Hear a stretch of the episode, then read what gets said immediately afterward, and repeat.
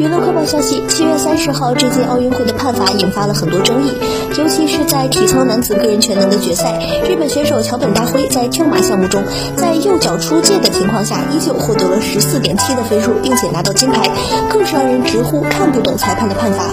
撒贝宁在活动中聊到东京奥运会时说：“当然，除了所有的运动员之外，这届裁判也很不容易，有很多裁判是带病带伤上阵，很不容易。”